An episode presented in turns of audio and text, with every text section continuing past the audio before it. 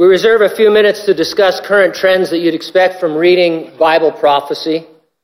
J. Dwight Pentecost said, The Bible is different from every other religious book. There is no other book upon which a religion has been founded which includes prophecy within it. These books upon which false religions or false cults are founded seek to interpret the past or the present, but they are entirely silent upon the future.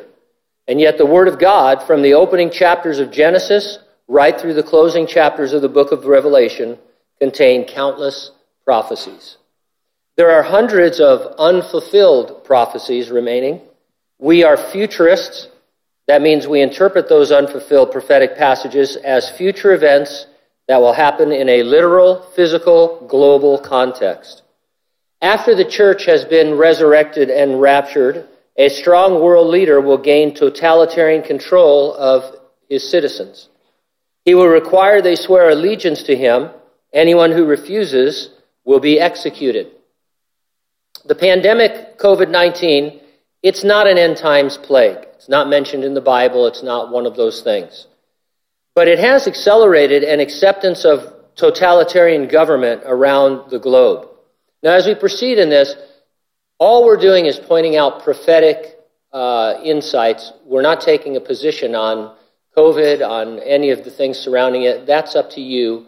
You and the Lord figure out how you want to deal with COVID 19. We're just seeing it as a precursor to what is going to happen in the future. The methods being mandated by governments with regard to masks and distancing, quarantine, lockdowns, vaccinations, they're a preview of just how easy it will be in the Great Tribulation to hold sway over the world's population.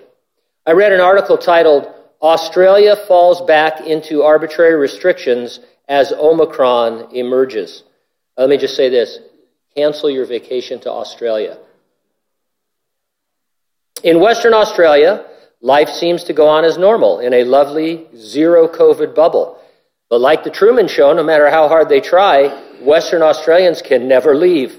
Their premier has refused to even provide a date for when borders will open. The health department for Queensland has confirmed that those seeking organ transplants will be denied surgery if they refuse to get the vaccine. The rules do not make exceptions for those who choose not to get the vaccine for legitimate health concerns.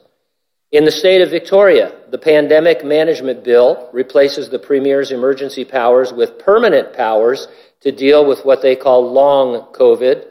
Premier Daniel Andrews and the state health minister can now unilaterally declare a lockdown for the whole state of 6.7 million people, even if there are no cases. With little to no judicial oversight, the police can enter private homes and detain people. Additionally, specific pandemic rules can be created for groups or classes of people based on their characteristics, attributes, or circumstances. The people of Melbourne, Victoria, spent 262 days combined under one of the world's strictest lockdowns, and now they are struggling.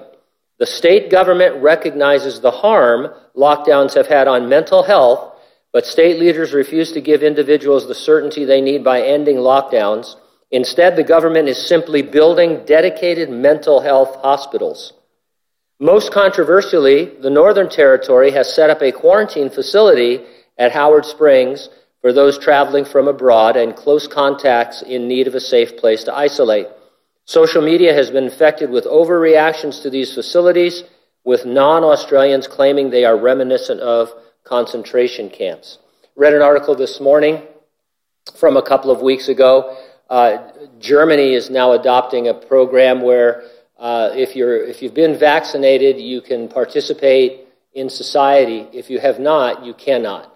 And so they've, they're making the divide between the haves and the have nots uh, uh, pretty big.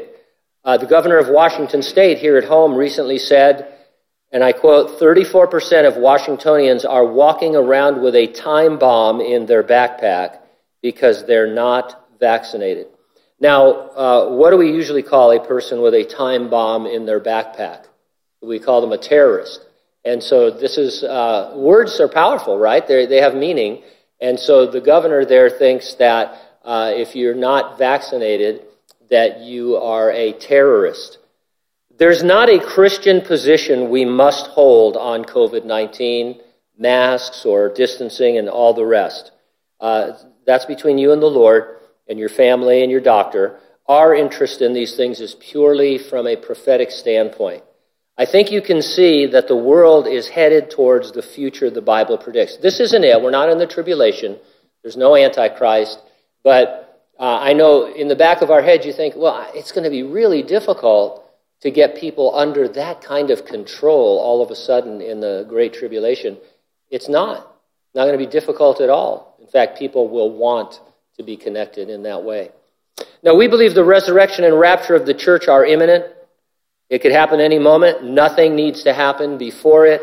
It will occur before the Great Tribulation. Are you ready for the rapture? If not, get ready, stay ready, keep looking up. Ready or not, Jesus is coming.